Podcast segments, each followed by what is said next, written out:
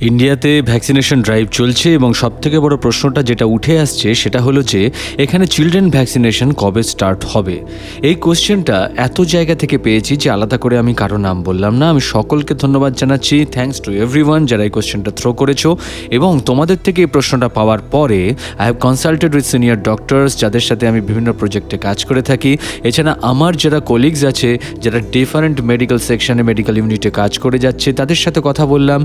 Vaccination সেন্টারগুলোতে যে press রিলিজগুলো হচ্ছে সেগুলো ফলো করলাম এবং সেখানকার যারা পার্সোনালস রয়েছেন ডেডিকেটেড পার্সোনালস তাদের সাথে কথা বলার পর যা যা জানতে পারলাম সেটাকেই সহজ ভাষায় তোমাদেরকে জানানোর চেষ্টা করছি এই এপিসোডে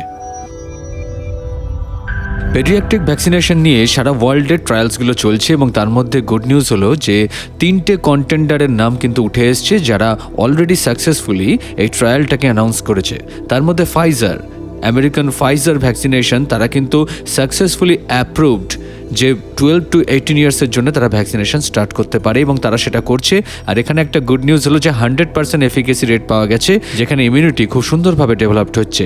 এবার সেকেন্ড কন্টেন্ডার যেটা, সেটা হচ্ছে মডার্না যারা কানাডাতে খুব ভালো অ্যাপ্রোচ নিয়েছে। তাদের ফেজ ওয়ান ফেজ টু এবং ফেজ থ্রি পুরোটাই সাকসেসফুল এবং তাদের ক্ষেত্রেও এই ভ্যাকসিনেশন অ্যাপ্রুভড হতে চলেছে। আর থার্ড কন্টেন্ডার হিসাবে আমাদের কাছে একটা স্বস্তির খবর, সেটা হলো যে ভারত বায়োটেক তাদের কিন্তু ফেজ টু এবং ফেজ থ্রি এই মুহূর্তে চলছে। তারা তিনটে সেকশনে ভাগ করেছে পেডিয়াট্রিক পুরো সেগমেন্টটাকে সেটা হলো একটা from six month to six years then six years to twelve years and then twelve to eighteen years এই তিনটে সেগমেন্টে ভাগ করে এরা এদের ট্রায়াল করছেন এবং এই ট্রায়াল আশা করা যাচ্ছে আগামী ছ মাসের মধ্যে অ্যাপ্রুভাল পাবে এবং ডিসেম্বর টোয়েন্টি টোয়েন্টি ওয়ানের মধ্যে আমরা এই গুড নিউজটা পেতে চলেছি। আমাদের আপাতত ধৈর্য ধরতে হবে, এটাই রিয়েলিটি